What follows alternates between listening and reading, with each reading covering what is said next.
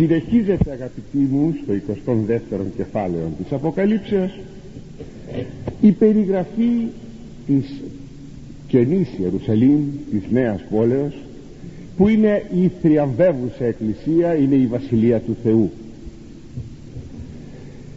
Και συνεχίζει στον δεύτερο στίχο του 22ου κεφαλαίου ο Άγιος Ιωάννης. Εν μέσω της πλατείας αυτής και του ποταμού εντεύθεν και εκείθεν ξύλων ζωής. Ποιούν καρπούς δώδεκα. Κατά μήνα έκαστον αποδιδούν των καρπών αυτού. Και τα φύλλα του ξύλου εις θεραπείαν των εθνών. Στο μέσο της πλατείας και του ποταμού από εδώ και από εκεί υπάρχει το ξύλο της ζωής το δένδρο της ζωής το οποίο κάνει δώδεκα καρπούς ένα κάθε μήνα. Και τα φύλλα αυτού του δένδρου προσφέρονται δια την θεραπεία των εθνών. Ο στίχος αυτός της Αποκαλύψεως μας θυμίζει τον παλαιόν παράδεισον με το ξύλον της ζωής το δένδρον της ζωής ξύλον θα πει δένδρον. Και το ξύλον της γνώσεως καλού και πονηρού γράφει το βιβλίο της γενέσεως. Και φύτευσεν ο Θεός παράδεισον εν Εδέμ και το ξύλον της ζωής εν μέσω του παραδείσου και το ξύλον του ιδένε γνωστών καλού και πονηρού. Είναι γνωστή η ιστορία των πρωτοπλάστων όταν υθέτησαν την εντολή του Θεού έφαγαν από τον καρπόν του δένδρου της γνώσεως του καλού και του πονηρού εξευλήθησαν του παραδείσου και εμποδίστησαν να δοκιμάσουν από τον καρπόν του δένδρου της ζωής.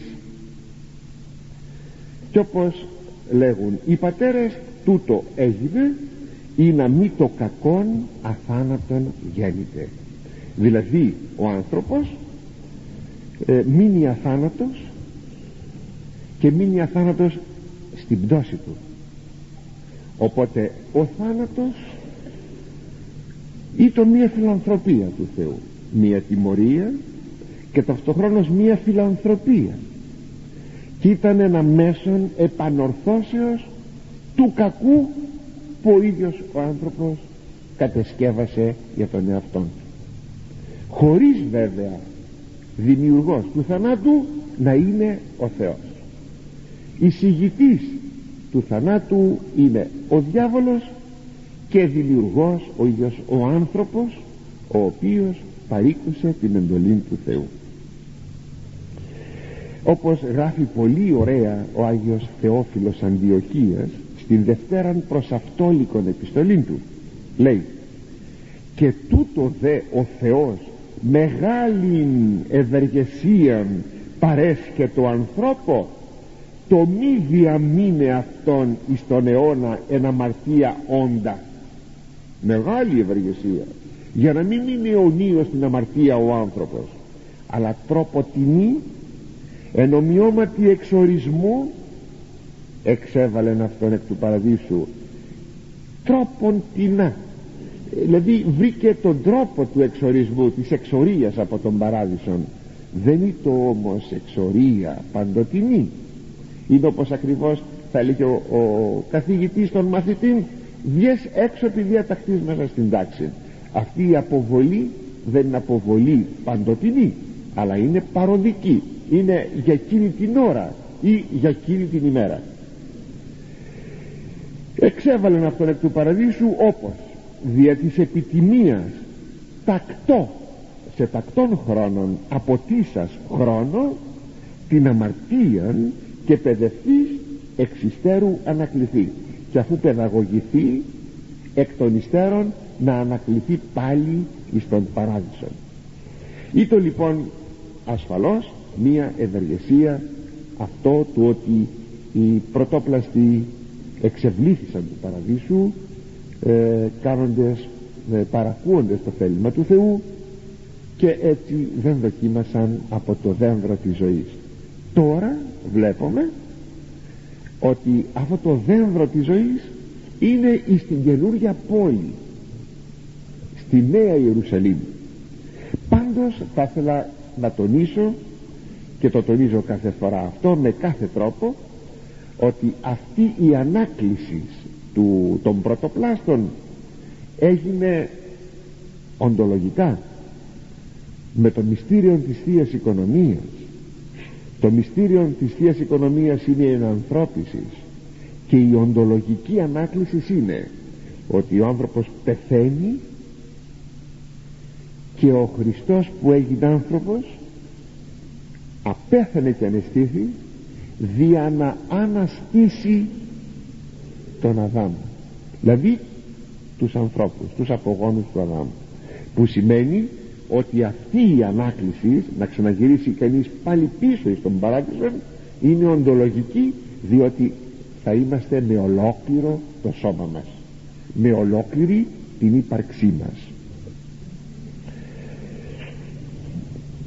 Εξάλλου αυτό εννοούσε και ο Απόστολος Πέτρος όταν έλεγε προς τα πλήθη είναι στο βιβλίο των πράξεων 3,19 ότι μετανοήσατε και επιστρέψατε εις το εξαλειφθήνε ημών τας αμαρτίας όπως ανέλθωση καιρή αναψύξεως.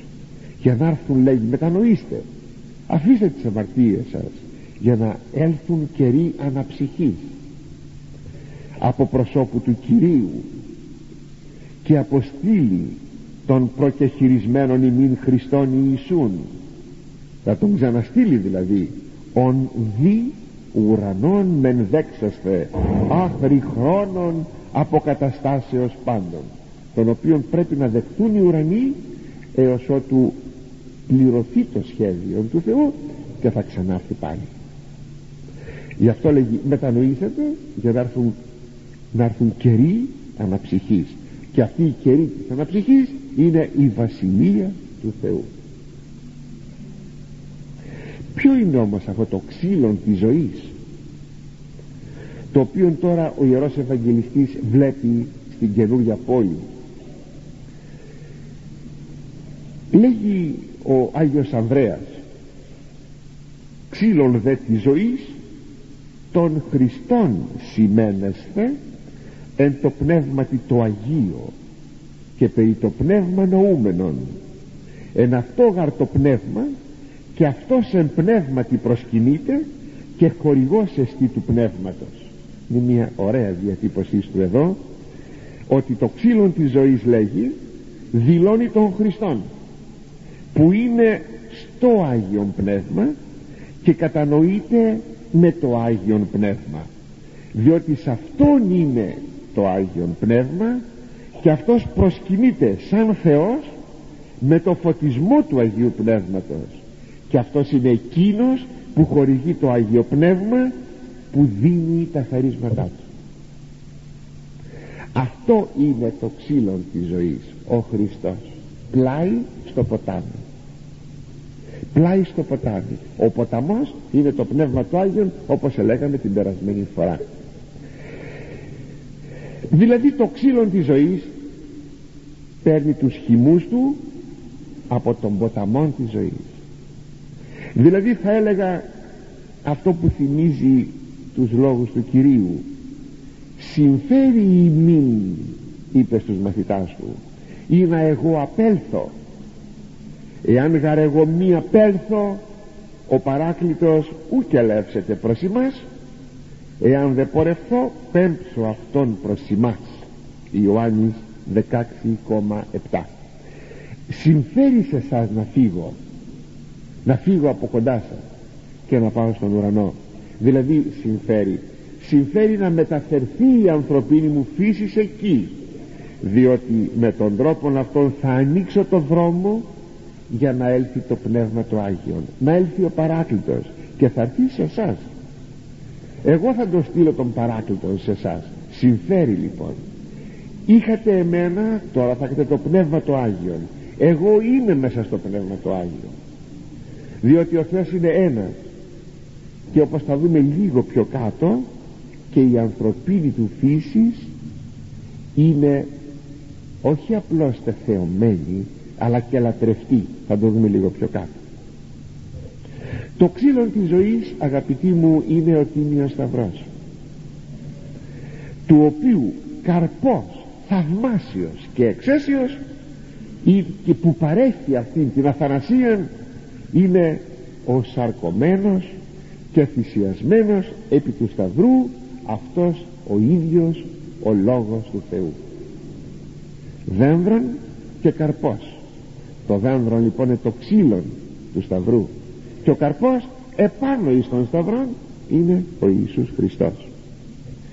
Τότε οι πρωτόπλαστοι εμποδίστηκαν να δοκιμάσουν τον καρπόν της ζωής δηλαδή την αθανασία όπως σας εξήγησα για να μην γίνει το κακόν αθάνατον επειδή ευρέθηκαν στην αμαρτία.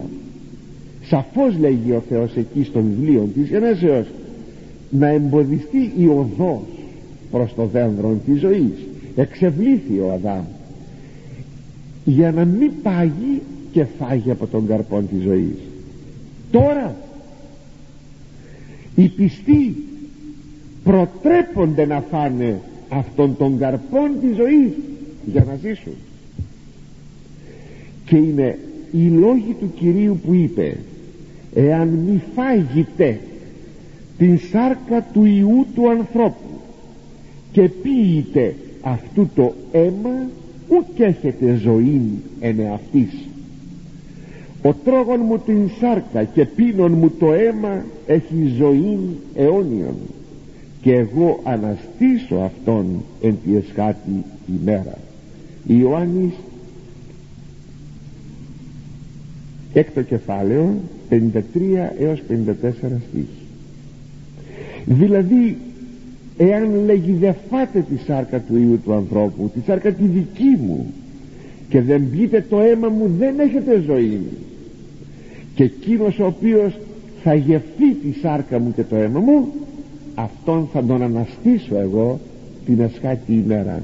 Και η εσχάτη ημέρα είναι η ημέρα η μεγάλη του Κυρίου που θα είναι η Ανάσταση των νεκρών.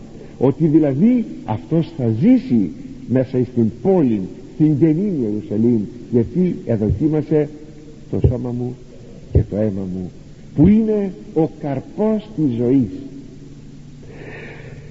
Αυτοί οι δώδεκα καρποί του δένδρου κατά μήνα όπως μας λέγει ο καθένας είναι μια έκφραση που δείχνει την αιωνία καρποφορία και είναι το σώμα και το αίμα του Χριστού το μυστήριο της Θείας Ευχαριστίας αυτός ο Χριστός μέσα στους αιώνες. Και βεβαίως και επέκεινα όχι μόνο στον παρόντα αιώνα αλλά και στον μέλλοντα αιώνα. Γι' αυτό λέγει κάθε μήνα ένας καρπός που σημαίνει πάντα καρποφορία. Ακόμη βλέπουμε ότι αυτή η οδός που εκλείστη στους πρωτοπλάστους να μην δοκιμάσουν τον καρπόν ανοίγεται και ανοίγεται με την ανθρωπίνη φύση του Θεού Λόγου. Ποια είναι η οδός προσέξτε αυτό το σημείο η οδός που ανοίγεται προς το δένδρο της ζωής της αθανασίας είναι η ανθρωπίνη φύση του Θεού Λόγου. Κάποτε ο Χριστός είπε εγώ είμαι η οδός εγώ είμαι η οδός προσέξτε αυτό το σημείο εγώ είμαι η οδός τι σημαίνει αυτό; Η οδός είναι ο ίδιος. Πως δεν είναι μόνο η ηθική οδός. Να εφαρμόσω δηλαδή το Ευαγγέλιο του Χριστού για να εισέλθω στη Βασιλεία Του αλλά είναι και η οντολογική οδός. Όταν φάγω τη σάρκα Του και πιω το αίμα Του. Αυτό ακριβώς αποτελεί την οδό για να ζήσω. Εγώ είμαι η οδός. Και η αλήθεια και η ζωή. Προσέξτε αυτή τη φράση που την έχουμε τόσες φορές διαβάσει στην Αγία Γραφή και την έχουμε ακούσει τόσες φορές. Ακούσατε τώρα με αυτές τις νέες διαστάσεις. Εγώ είμαι η ζωή η οδός και η ζωή μάλιστα αυτό που είπε ο Θεός. Έταξε τα χερουβίν και την φλογίνην ρομφέαν την στρεφωμένη φυλάσσιν την οδόν του ξύλου της ζωής ξύλος ζωής ο Χριστός είναι η ζωή η οδός πάλι ο Χριστός. Τι θα πει να φυλάσσεται αυτή η οδός δηλαδή ακόμη δεν θα εγίνεται η ενανθρώπιση αυτό σημαίνει εφυλάσσεται η οδός της ζωής. Δεν θα εγίνεται η ενανθρώπιση και τώρα γίνεται η ενανθρώπιση έχουμε πολύ προνομιακή θέση παρότι βέβαια και οι προ Χριστού δεν εζημίωσαν ουδής έχει ζημιώσει. Ο Θεός δεν αδικεί κανένα και εκείνος τους βρήκε στον Άδειο Χριστός. Και εκεί εκήρυξε κήρυγμα πίστεως. Όμως όμως έχουμε προνομιακή θέση γιατί είμαστε μετά Χριστόν. Διότι αυτά τα γνωρίζουμε τώρα. Μεγάλο πράγμα αυτό. Ο Χριστός λοιπόν αγαπητοί μου είναι η οδός και η ζωή. Και η μοναδική αλήθεια αν αυτό το πράγμα κάποτε το καταλαβαίναμε περισσότερο δεν θα τρέχαμε σε άλλα μονοπάτια για να βρούμε την αλήθεια να βρούμε και τη ζωή. Τι σημαίνει ότι εκείνο το δένδρον ή το εντέφθεν και εκείθεν του ποταμού; Επάνω στο θέμα τι σημαίνει πως ήταν τοποθετημένο το δένδρο είναι μια πολύ πραγμοσύνη λιγάκι δεν πειράζει. Εξάλλου βρισκόμεθα σε περιγραφές οι οποίες πολλές φορές ξεφεύγουν από, την, από τον ρεαλισμό από, τον, από τη φυσικότητα και πηγαίνουν στο υπερφυσικό στο περίεργο, το παράξενο για να προκαλέσουν την προσοχή ή να εκφράσουν, να εκφράσουν ε, υπερφυείς αλήθειες. Εδώ λέγει ότι το δένδρο ή το από εδώ και από εκεί του ποταμού. Πως από εδώ και από εκεί ή από εδώ θα ήταν ή από εκεί θα ήταν ή περνούσε το ποτάμι από εδώ και από εκεί οπότε το δένδρο ήταν και από εδώ και από εκεί του ποταμού. Δεν έχει πολύ σημασία. Υπάρχουν τέσσερις ερμηνείες γύρω από το θέμα αυτό αλλά το θεωρώ πολύ πραγμοσύνη τι σημαίνει ότι το δένδρο της ζωής ή το εντέφθεν και εκείθεν. Από εδώ και από εκεί γράφει ο Αρέφας εντέφθεν κατά την παρούσα ζωή εκείθεν κατά τον μέλλοντα αιώνα. Πράγμα. Αγαπητοί μου το δένδρο της ζωής είναι και εδώ είναι και εκεί. Γιατί ο Χριστός είναι και εδώ είναι και εκεί. Γιατί Χριστός χθες και σήμερα ο αυτός και εις τους αιώνας εκεί θα βλέπουμε τον Χριστόν όπως θα δούμε σε ένα παρακάτω θέμα μας θα τον βλέπουμε πρόσωπον προς πρόσωπον. Εδώ ενηγματοδός μες στο μυστήριο της Θείας Ευχαριστίας μέσα σε εκείνον τον άρτον και τον ίνων που η γλώσσα μας μας πληροφορεί ότι είναι κρασί και ψωμί αλλά όμως είναι αυτός ο Χριστός εδώ είναι το μυστήριο των καταπληκτικών. Και ουδής αμφισβήτησε από τους αιρετικούς ποτέ αυτό το θέμα γιατί αν ο Χριστός είναι αληθινός Θεός τότε εκείνα που είπαν αληθινά. Και είναι αληθινός Θεός γιατί αναστήθηκε. Όχι διότι εδίδαξε αλλά γιατί αναστήθηκε και αναλύθηκε στον ουρανό και το θα λέγαμε το κέντρο βάρους. Βρίσκεται σε αυτό το σημείο στην Ανάστασή Του και στην αναλήψή Του και στην Πεντηκοστή. Εάν ο Θεός το είπε ο ίδιος ο Χριστός εάν ο Θεός απεδοκίμαζε τον Ιησούν Χριστόν διότι είπε είναι, ότι είναι ίσος με τον Πατέρα δεν θα υπήρχε πιο φοβερό αμάρτημα να πει κανείς ότι είναι ίσος με τον Θεό εάν ο Θεός απεδοκίμαζε τον Ιησούν Χριστόν δεν θα έστειλε το Πνεύμα του Άγιο την ημέρα της Πεντηκοστής. Ο Χριστός θα ήταν ο πιο αμαρτωλός των Άδη αλλά ο Χριστός ανεστήθη και έστειλε το Πνεύμα του Άγιο γιατί; Γιατί είναι ο αληθινός Θεός. Και συνεπώς αφού είναι αληθινός Θεός ό,τι πει αυτό είναι. Και τι είπε; Είπε το ψωμί και το κρασί θα είναι το σώμα μου και το αίμα μου. Και θα είναι παρατηνόμενος μέχρι που τελειώσει ο κόσμος αυτός. Μέσα στην ιστορία. Παρατηνόμενος μέσα στην ιστορία. Ο Χριστός λοιπόν είναι και εδώ είναι και εκεί. Το δέντρο της ζωής εντεύθεν και εκείθεν. Ακόμη το ξύλο της ζωής δειλεί φανερώνει την ένθεον σοφίαν όπως λέγει ο Αρέθας την ένθεον σοφίαν που οι πιστοί θα απολαμβάνουν εις το διηνεκές στη Βασιλεία του Θεού βαθυτέραν και βαθυτέραν κάποτε οι πρωτόπλαστοι όταν βλέπετε αναφέρουμε συνεχώς πρωτοπλάστους διότι τα θέματα είναι παράλληλα μην ξεχνάμε μην ξεχνάμε ότι ο ένας πόλος του άξονος του μυστηρίου της σωτηρίας μας είναι η πρωτόπλαστη και η πτώση τους. Και ο άλλος πόλος του άξονος της πίστεώς μας είναι ο Ιησούς Χριστός ο νέος Αδάμ που είναι εκείνοι οι οποίοι λέγουν ότι δεν μας χρειάζεται η Παλαιά Διαθήκη. Δεν έχει έννοια η παρουσία του Χριστού εάν δεν έχω την πτώση των πρωτοπλάστων δεν έχει έννοια η Ανάσταση του Χριστού εάν δεν ξέρω ότι μπήκε ο θάνατος εις, πρωτο, εις τους ανθρώπους από τους πρωτοπλάστους. Είναι θεμελιώδου σημασίας από θεολογικής πλευράς αγαπητοί μου η παρουσία των πρωτοπλάστων ο παράδεισος κλπ. Γι' αυτό αναφερόμεθα συνεχώς σε αυτό το δέμα εξάλλου βλέπει κανείς να υπάρχουν εδώ και τα παράλληλα θα λέγαμε οι παράλληλες έννοιες. Έτσι κάποτε οι πρωτόπλαστοι όταν υπεδείχθης αυτούς στο δένδρο της γνώσεως παρετήρησαν ότι καλόν το ξύλον εις βρόσιν δηλαδή ωραίος ο καρπός του δένδρου και ότι αρεστών της οφθαλμής ειδήν και ωραίον εστί του κατανοήσε. Δηλαδή καλό ευχάριστο και επιθυμητό ωραίος ο καρπός και ωφέλιμος. Αλλά άκερη η δρόση του. Κάποια μέρα οι πρωτόπλαστοι θα έτρωγαν από τον καρπόν αυτόν. Όχι όμως τότε.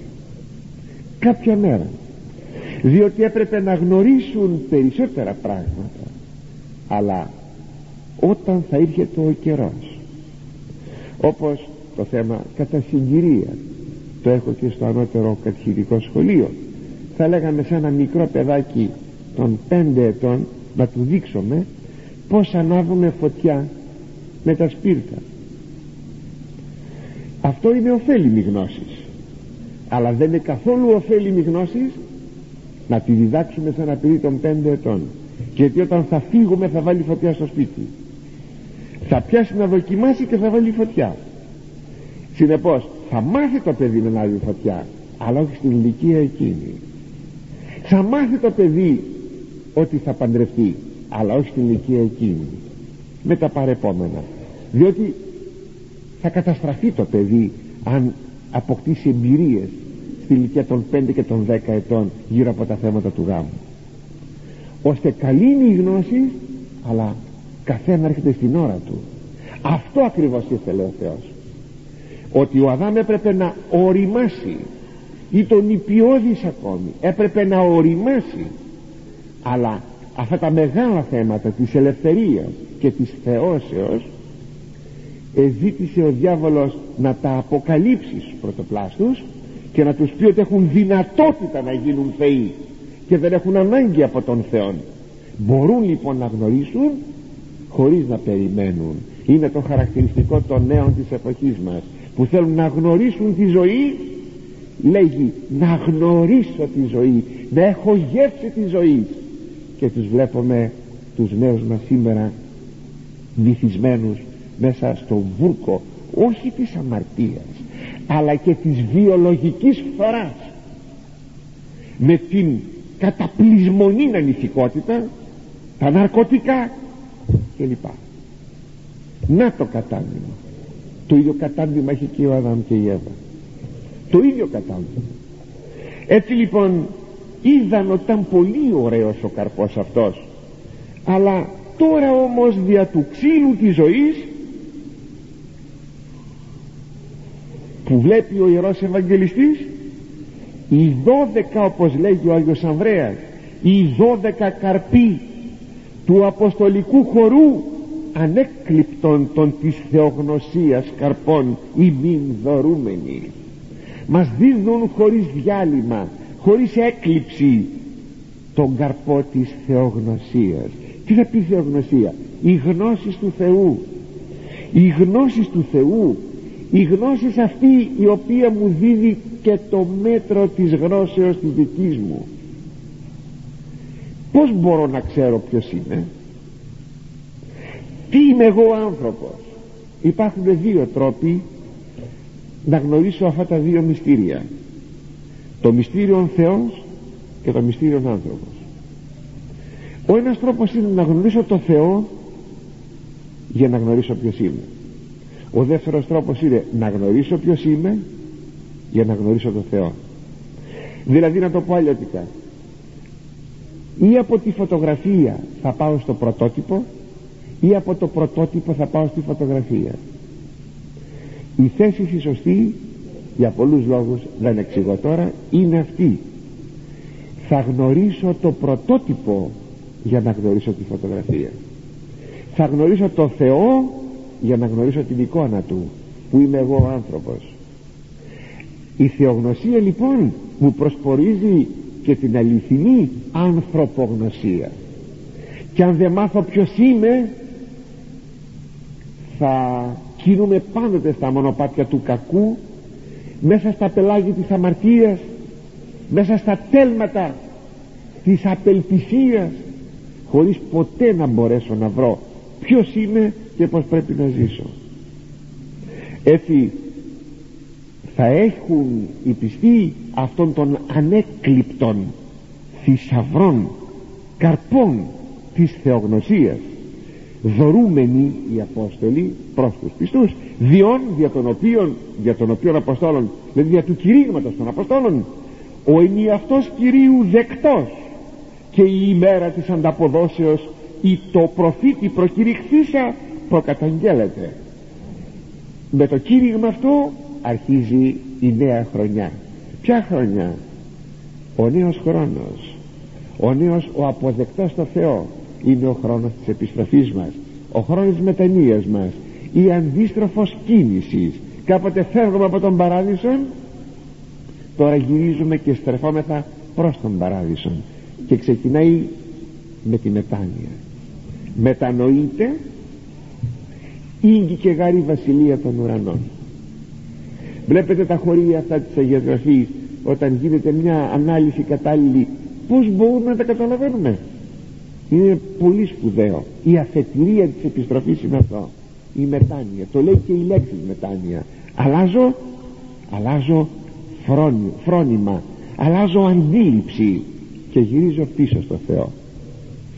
Αυτή η θεογνωσία είναι η αιωνία θεολογία που θα παρέχεται στους πιστούς από τη θεωρία του προσώπου του Θεού αυτή η γεύση του καρπού της θεογνωσίας βεβαίως αρχίζει από τον παρόντα χρόνο. Αρχίζει από την παρούσα ζωή. Ακόμη στους καρπούς αυτούς υπάρχει και η αιωνία η υπόσχεση των αιωνίων αγαθών. Η υπόσχεση του Χριστού ότι θα μας δώσει τους αιωνίους ε, την αιωνία μακαριότητα ο ποταμός αυτός που είναι το Πνεύμα το Άγιο και που παρέχει ο Χριστός είναι η τροφή μας ακόμη και εδώ και εκεί. Και στον παρόντα κόσμο και στο μέλλοντα κόσμο διότι θα λεγόμεθα ότι είναι θα πνευματικοί άνθρωποι. Και εδώ λεγόμεθα πνευματικοί άνθρωποι. Εκεί λέμε θα έχουμε πνευματικά σώματα. Όχι άειλα όχι άειλα αλλά διεπόμενα από το Πνεύμα το Άγιο. Όχι από τους βιολογικούς νόμους αλλά από το Πνεύμα το Άγιο. Βλέπετε λοιπόν ότι το Πνεύμα το Άγιο είναι η τροφή μας και εδώ και εκεί και για μας και δια τους αγγέλους. Γι' αυτό όπως λέγει ο Άγιος Ανδρέας ξύλων ζωής λέγονται και οι πιστοί τροπικός ονομασμένους κατά μετοχήν και μίμησιν του της ζωής ξύλου Χριστού. Και εμείς λεγόμεθα δένδρα δένδρα της ζωής ξύλα της ζωής. Και εμείς οι πιστοί τροπικά κατά μίμηση του Χριστού. Και είμεθα στο ποτάμι και παίρνουμε τους χυμούς δηλαδή από το Πνεύμα το Άγιον. Και ποτίζει τους παραπεφυτευμένους αυτό Αγίους και ποτίζει τους Αγίους που είναι φυτεμένοι από εδώ και από εκεί στις όχθες του ποταμού. Μάλιστα θυμηθείτε στον πρώτο ψαλμό που λέγει ότι το δένδρον το δένδρον είναι φυτεμένο παρομοιάζεται ο πιστός με δένδρον το οποίο είναι παρά τα διεξόδους των υδάτων. Διέξοδοι υδάτων είναι οι εκβολές ενός ποταμού και εκεί έχει όλη τη δυνατότητα να πίνει νερό όσο θέλει το υδροχαρές αυτό δένδρον. Το οποίο θα δώσει τον καρπό του στον καιρό του. Και το φύλλον αυτού ούκα απορριήσεται δεν θα φιλορωήσουν τα φύλλα του. Δεν θα πέσουν τα φύλλα του. Θα είναι πάντοτε αϊθελές αυτό το δένδρον με το οποίο παρομοιάζεται στον πρώτο ψαλμό σας είπα παρομοιάζεται ο κάθε πιστός. Αυτό είναι που σας λέγω τόση ώρα μια πολύ ωραία εικόνα επάνω ακριβώς σε αυτό το θέμα έχει ο προφήτης Ιεζεκίλ ότι ο κάθε πιστός είναι ένα δένδρο ζωής. Όταν βλέπει εκείνο τον ποταμό με την, ε, τον υπερφυή εκείνο ποταμό να πηγάζει από τα πρόθυρα του ναού και να εκβάλει στην νεκρά θάλασσα σημειώνει και ειδού είναι το 47 κεφάλαιο και ειδού επί του χείλους του ποταμού δένδρα πολλά σφόδρα ένθεν και ένθεν. Από εδώ και από εκεί δένδρα πολλά στο ποτάμι που είναι το πνεύμα του Θεού που ξεκινάει από το ναό και χύρεται στην νεκρά θάλασσα και δίνει ζωή στην νεκρά θάλασσα. Παν ξύλων βρόσιμων. Ου μη παλαιωθεί επ' αυτού. Δεν θα παλιώσει δεν θα γυράσει ποτέ κάθε δένδρο που έχει βρόσιμους καρπούς. Ουδε μη εκλείπει ο καρπός αυτού ούτε θα λείψει ποτέ ο καρπός του. Της κενότητος αυτού πρωτοβολήσει διότι τα ύδατα αυτών εκ των Αγίων ταύτα εκπορεύεται γιατί τα νερά του ποταμού φεύγουν από τα Άγια δηλαδή από το ναό δηλαδή το Πνεύμα του Θεού που από τον Πατέρα εκπορεύεται και από τον Υιόν στέλνεται και έστε ο καρπός αυτών εις βρόσιν και ανάβαση αυτών εις υγείαν.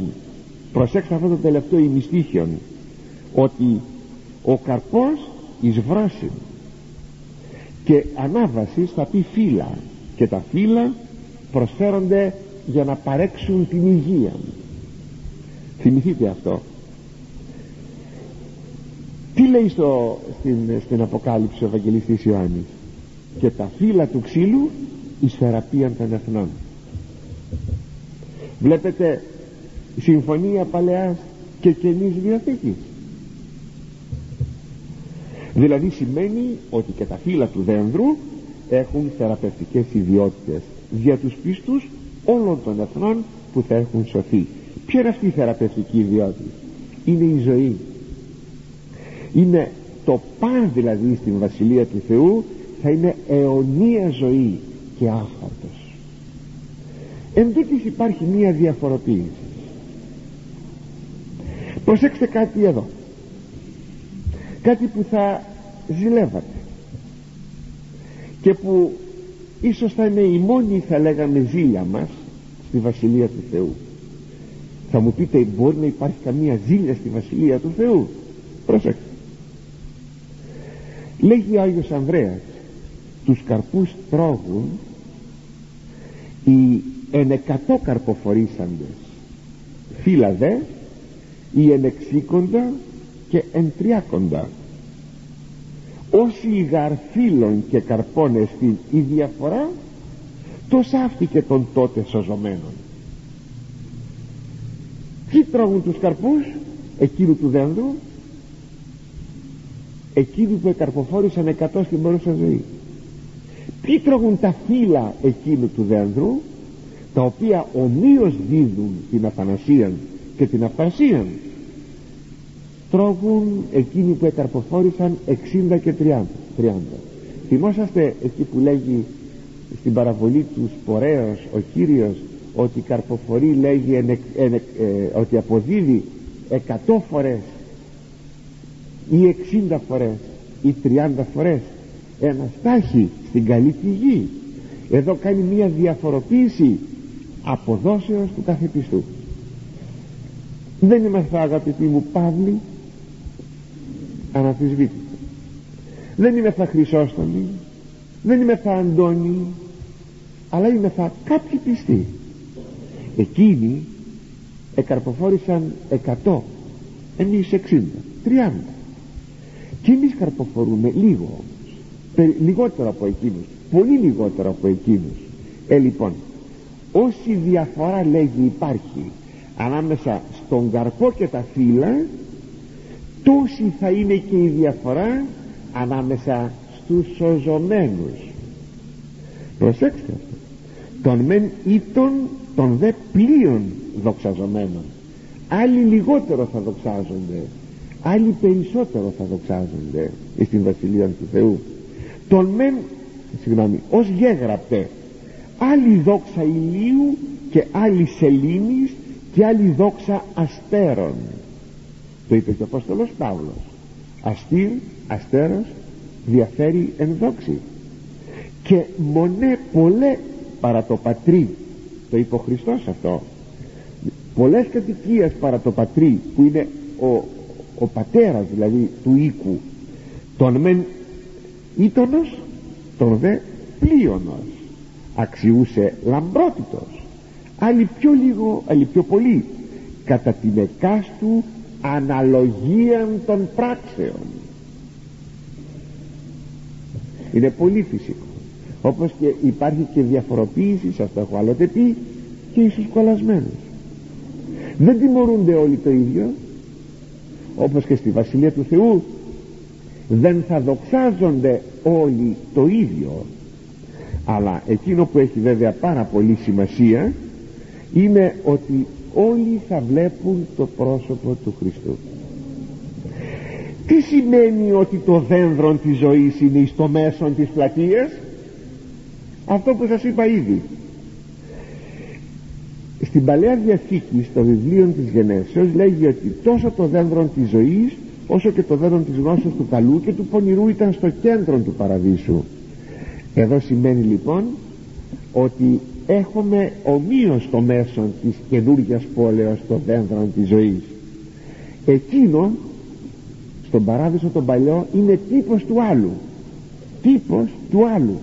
Δηλαδή του πρωτοτύπου της Βασιλείας του Θεού. Τι σημαίνει; Ότι όλοι οι ισοζόμενοι παρά των βαθμών δόξης που σας είπα θα έχουν όλοι κοινή θέα του προσώπου του Χριστού. Όλοι θα βλέπουν το πρόσωπο του Χριστού. Διότι παράδεισος βασιλεία Θεού αυτό σημαίνει θέα του προσώπου του Χριστού. Αλλά προσέξτε μόνο εκείνο που θα αλλάξει θα είναι η διαφοροποιημένη θεολογική εν κυρία ενία η λέξη θεολογική η θεολογική κατανόηση.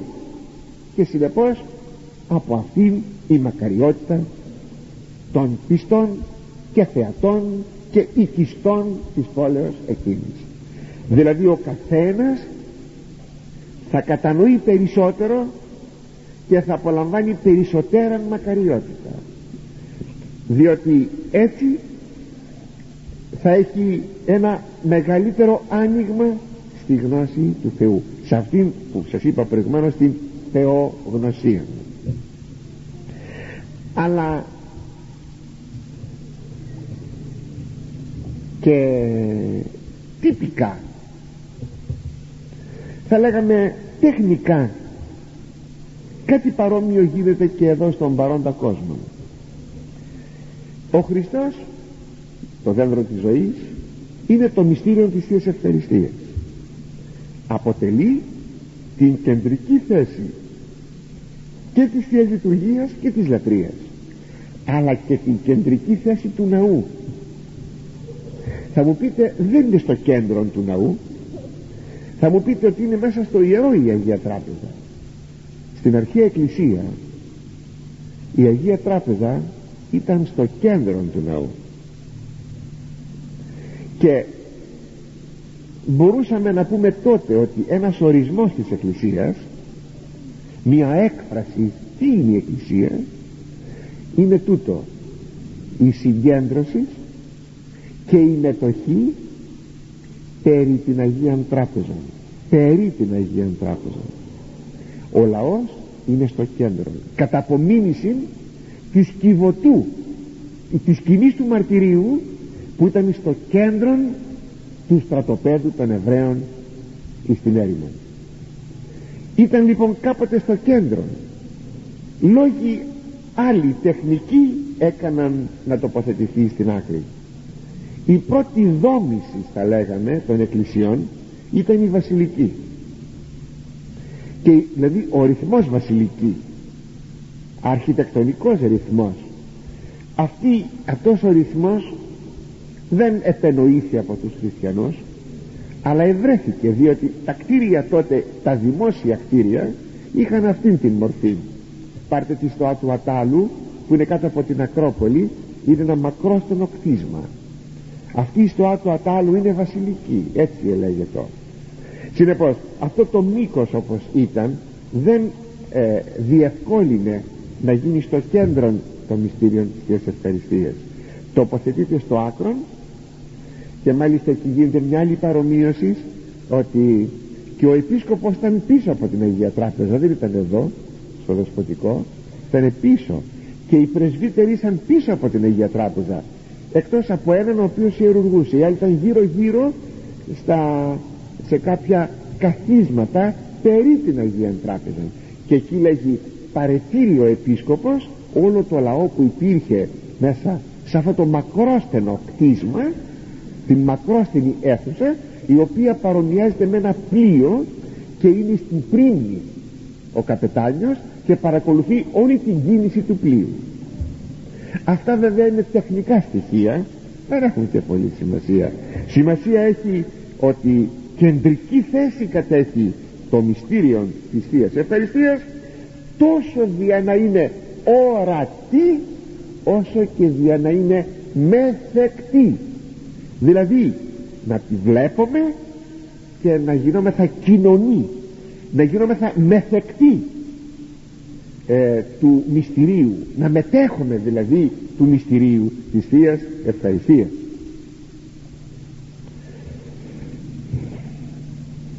γι' αυτό σημειώνει συγγνώμη μάλιστα ώστε για αυτό το λόγο είναι στο κέντρο της πλατείας ε, το δέντρο της ζωής. Και συνεχίζει την περιγραφή του ο Άγιος Ιωάννης. Και παν κατάθεμα που καίστε έτσι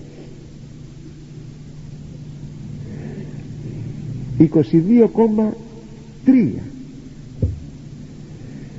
και κάθε κατάρα δεν υπάρχει εκεί. Κατάθεμα σημαίνει ανάθεμα. Αλλά για να τονιστεί η έννοια γράφεται κατάθεμα. Σημαίνει αφενός μεν κατάρα αφετέρου αφορισμός ή χωρισμός. Εξάλλου αυτό θα πει αφορίζω θα πει βγάζω από τα όρια. Βγάζω από τα όρια. Όταν λέμε η, εκκλησία αφορίζει έναν πιστόν σημαίνει. Τον ευγάζει από τα όρια της. Και ξέρετε ποια είναι τα όρια της εκκλησίας; Είναι το μυστήριο της Θείας Ευχαριστίας. Είναι το κέντρο το σύνορα αυτό λέγαμε ότι είναι το κέντρο και ταυτόχρονα είναι και τα όρια να φανταστείτε ένα κύκλο. Η Θεία Ευχαριστία είναι το κέντρο του κύκλου και η περιφέρεια του κύκλου. Όταν θέλει κάποιον να τον αφορήσει η Εκκλησία να τον βγάλει από τα όρια του κόβει τη Θεία Κοινωνία. Κόπτω τη Θεία Κοινωνία δηλαδή δεν επιτρέπω να κοινωνήσεις σημαίνει αφορισμός. Τρομάζετε; Επιθυμώ. Τρομάζετε; Ναι. Καλά κάνετε να τρομάξετε. Γιατί πρέπει να έχουμε τις προϋποθέσεις να κοινωνούμε συχνά. Αλλά για να κοινωνούμε συχνά θα το πω άλλη μια φορά πρέπει να έχουμε τις προϋποθέσεις. Όταν ο πνευματικός σου πει δεν θα κοινωνήσεις τι φταίει εκείνος. Δίνει το σώμα του ο ίδιος. Έχω εγώ τίποτα να ζημιώσω να βγάλω από τον εαυτό μου να τσιγκουνευτώ να μην σε αφήσω να κοινωνήσεις απλούστατα γιατί σημαίνει δεν έχει τις προϋποθέσεις. Αδελφέ μου έχει τις προϋποθέσεις και τότε θα κοινωνείς. Και θα είσαι εντός της εκκλησίας και όχι εκτός. Διότι δεν κοινωνώ σημαίνει είμαι έξω από τα όρια της εκκλησίας. Δηλαδή είμαι εν, εν αφορισμό. Είναι το από και το όριο το όριο πενιδασία να μην σας τα λέγω τα ξέρετε.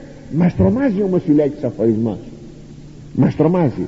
Θα πει θα πει χωρισμός χώρια. Δεν έχεις καμία θέση μέσα στην εκκλησία. Προφανώς λοιπόν στη σκέψη του Ιερού Ευαγγελιστού όταν λέγει ότι και παν κατάθεμα ουκέστε έτσι εκεί δεν υπάρχει πια κανένα κατάθεμα. Δηλαδή χωρισμός, αφορισμός και κατάρα έχει στο νου του πάλι τον αρχαίο παράδεισο από τον οποίο οι πρωτόπλαστοι εδέχθησαν. Και την κατάρα όχι βέβαια οι ίδιοι αν θέλετε να κρυβολογήσω αλλά και των αφορισμών. Δηλαδή εξευλήθησαν του παραδείσου. Να πως το γράφει αυτό η Γένεσης. Ο Θεός λέγει στον Αδάμ επικατάρατος η γη εν της έργης σου προσέξτε ούτε τον Αδάμ κατηράστη ο Θεός αυτό θα τον ανακαλούσε. Ούτε την γη κατηράστη μα δεν λέγει επικατάρατος η γη όχι δεν καταργέται ο Θεός τη γη. Ο Θεός τα έργα του δεν τα καταργέται. Αλλά τι θα πει η γη στα έργα σου όχι η γη αυτή καθεαυτήν αλλά όταν εσύ πιάνεις να κάνεις μια δουλειά αυτό θα είναι τι κατάρατος. Δηλαδή με άλλα λόγια δεν θα έχεις προκοπή. Αυτό σημαίνει. Θα σπέρνεις κι άλλοτε θα βρέχει πολύ κι άλλοτε θα βρέχει λίγο. Άλλοτε θα έρχεται το σκουλίκι κι, άλλο θα έρχεται, κι άλλοτε θα έρχεται η ξηρασία. Κι άλλοτε η πλημμύρα. Και δεν θα μπορεί να προκόψει τόσο όσο για να ζεις και πάντα θα μένεις με την αγωνία. Θα έχω καλή μεσοδία μου. Θα πάνε καλά οι δουλειές. Δεν το ξέρουμε γιατί. Διότι είναι επικατάρατα, επικατάρατος η γη όχι η γη στα έργα μας επάνω. Εν τι επιτελέσει των έργων μας. Και το άλλο. Και εξέβαλε τον Αδάμ και κατόκισε αυτόν απέναντι του παραδείσου. Τον έβγαλε από τον παράδεισο. Αυτό τι θα πει τον έβγαλε; Είναι το κατάθεμα και το ένα κατάθεμα και το άλλο κατάθεμα. Δηλαδή έφυγε βγήκε, χωρίστηκε αφορίστηκε ο Αδάμ. Εξευλήθη του παραδείσου. Η έννοια συνεπώς όλου του στίχου που σας διάβασα είναι ότι στην καινούργια Ιερουσαλήμ δεν πρόκειται να επαναληφθεί ούτε κατάρα ούτε απομάκρυνσης ούτε ομαδική ούτε ατομική όποιος μπει μέσα δεν βγαίνει πια. Δεν υπάρχει περίπτωση πτώσεως στην καινούργια Ιερουσαλήμ. Δεν υπάρχει περίπτωση αποβολή από την καινούργια Ιερουσαλήμ. Αυτό θα πει και παν κατάθεμα ουκέστε έτσι. Δεν υπάρχει εκεί πλέον ούτε αφορισμός ούτε κατάρα. Γι' αυτό σημειώνει και ο προφήτης Ζαχαρίας 14,11 κατοικήσουσιν εν αυτή τη καινή Ιερουσαλήμ. Δηλαδή και ανάθεμα ουκέστε έτσι και κατοικήσει η Ιερουσαλήμ πεπιθότος με τα πεπιθήσεως ότι τίποτα από αυτά πια δεν πρόκειται να συμβούν. Και ο θρόνος του Θεού και του αρνίου εν αυτή έστε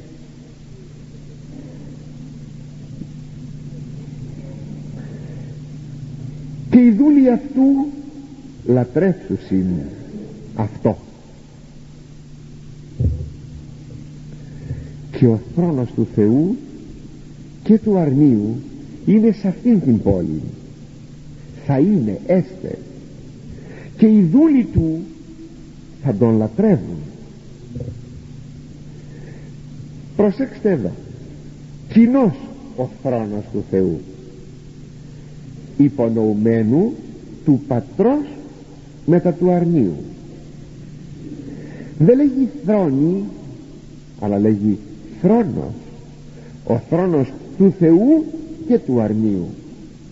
Μπορούν να καθίσουν σε μία καρέκλα δύο άνθρωποι. Δεν μπορούν να καθίσουν. Πως λοιπόν εδώ είναι ένας θρόνος είναι δύο τα πρόσωπα.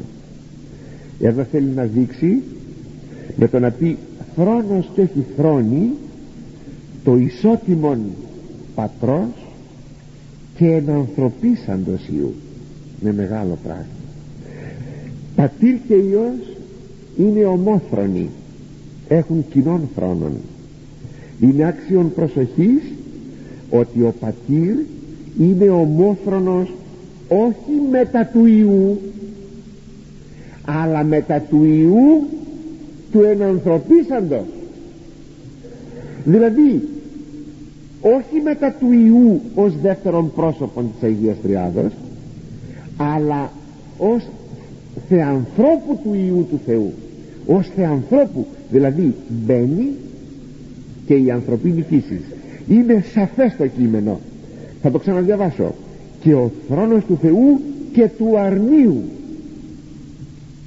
που δείχνει την ανθρωπίνη φύση του Χριστού του Ιού του Θεού στη Βασιλεία του Θεού. Και είναι ομόφρονη ο πατήρ και ο θεάνθρωπος Ιησούς.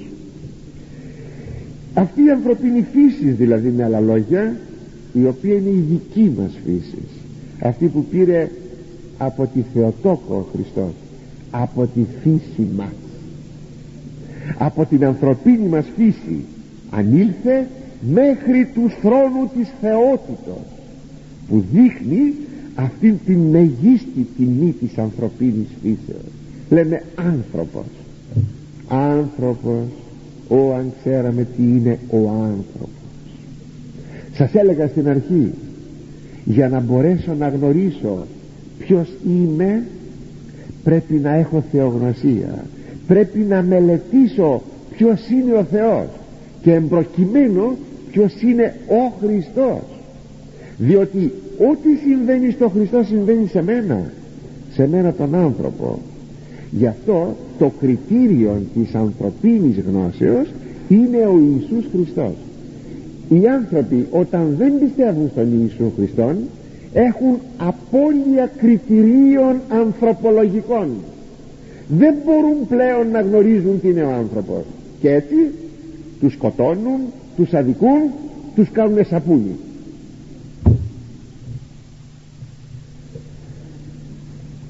Ακόμη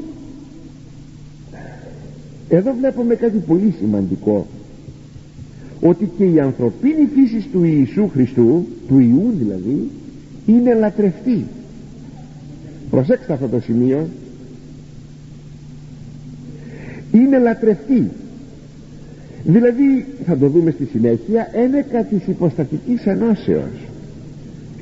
Ανθρωπίνης και θείας φύσεως εις των ιών αυτή η υποστατική ένωση γιατί έχουμε ένα πρόσωπο δεν έχουμε δύο πρόσωπα. Έχουμε ένα πρόσωπο αλλά έχουμε δύο φύσεις. Την θεία και την ανθρωπίνη. Και αυτή η ισοτιμία του Ιού που ενυνθρώπισε μαζί με την ανθρωπίνη φύση αχωρίστως εις τους αιώνας των αιώνων φαίνεται εις αυτό το κατά Ιωάννη Ευαγγέλιο. Όπως και εδώ. Εδώ τι μας λέγει; Ο θρόνος είναι κοινός του Θεού και του αρνίου. Ακούστε στο κατά Ιωάννη Ευαγγέλιο στα χειολογώ δύο-τρία μόνο από το πλήθος θέσεων που έχει ο Άγιος Ιωάννης εν αρχή είναι ο Λόγος. Και ο Λόγος είναι προς τον Θεό και Θεός είναι ο Λόγος. Είτε ο Λόγος. Θεός πάντοτε. Και ο Λόγος σάξε γένετο. Ο Λόγος λοιπόν πάντα προς τον Θεό και ο Λόγος έγινε άνθρωπος έγινε σάρξ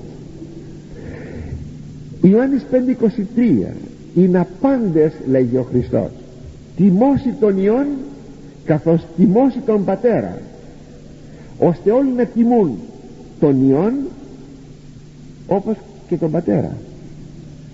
Δηλαδή ισοτιμία ισοτιμία αυτό θα πει ότι έχουν ίσους θρόνους έναν, όχι ίσους θρόνους έναν θρόνο ισοτιμία.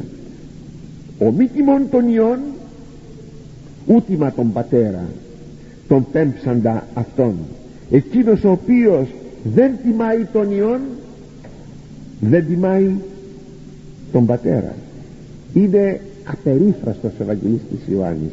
Για να μην πω και κάτι άλλο που λέγει αυτός που δεν έχει τον ιόν δεν έχει ούτε τον πατέρα. Δηλαδή είναι άθεος. Ακούστε έννοια, την έννοια της αθείας. Άθεος. Θα λέγαμε με αυτή την έννοια οι Εβραίοι είναι άθεοι. Αφού δεν έχουν τον Υιόν δεν έχουν ούτε τον πατέρα. Είναι άθεοι χωρίς Θεόν. Ιωάννης 10.30 εγώ και ο πατήρ ένας μεν. Είδατε ισοτιμία. Ποιος εγώ; Εγώ που σας μιλώ εσάς τώρα. Δηλαδή πως είμαι εγώ που σας μιλάω τώρα; Θεάνθρωπος. Όχι ως Θεός ως θεάνθρωπος είμαι ένα με τον πατέρα. Βλέπετε παρακαλώ εδώ πόσο σπουδαίο είναι αυτό αναφερόμενος στη λατρεία ο Άγιος Ιωάννης λέγει αυτό και συνυπονοεί θα το πει λίγο πιο κάτω και τον πατέρα και τον Υιόν ως ομοουσίου ποιος είναι ο θρόνος του Θεού; Λέγει ο Άγιος Ανδρέας η γινόμενη θρόνος Θεού δια της εναυτής του δεσπότου αναπαύσεως αυτή της πόλεως εκείνης οι κήτορες έσονται ο θρόνος του Θεού θα είναι οι ίδιοι οι κάτοικοι της πόλεως. Δεν το είπε ο Χριστός. Πως επαληθεύεται; Ελεξόμεθα και μονήν παρά αυτό το ανθρώπο το πιστό πίσω μένει να λοιπόν ότι ο κάθε πιστός όλοι οι πιστοί θα είναι κατοικητήριον του Αγίου Θεοδικού Θεού. Δηλαδή θα είναι ο θρόνος η ίδιοι πιστοί. Εδώ χρησιμοποιείται το ρήμα λατρεύω που έχει μια απόλυτη σημασία. Έχει απόλυτη σημασία το λατρεύω. Και το λατρεύω αναφέρεται και εις τον πατέρα και εις τον ενανθρωπίσαντα Υιόν αλλά αυτή η λατρεία στον ενανθρωπίσαντα Υιόν είναι απόλυτη; Είναι απόλυτη. Με όλες τις διαστάσεις που θα απεδίδεται η λατρεία στο Θεό. Αλλά επειδή η ώρα πέρασε και το θέμα αυτό είναι πάρα πολύ σπουδαίο και επειδή στην εποχή μας υπάρχει ο νέο αριανισμός θα πρέπει διεξοδικά με τη βοήθεια του Θεού να το αναλύσουμε. Πρώτο Θεός την ερχομένη Κυριακή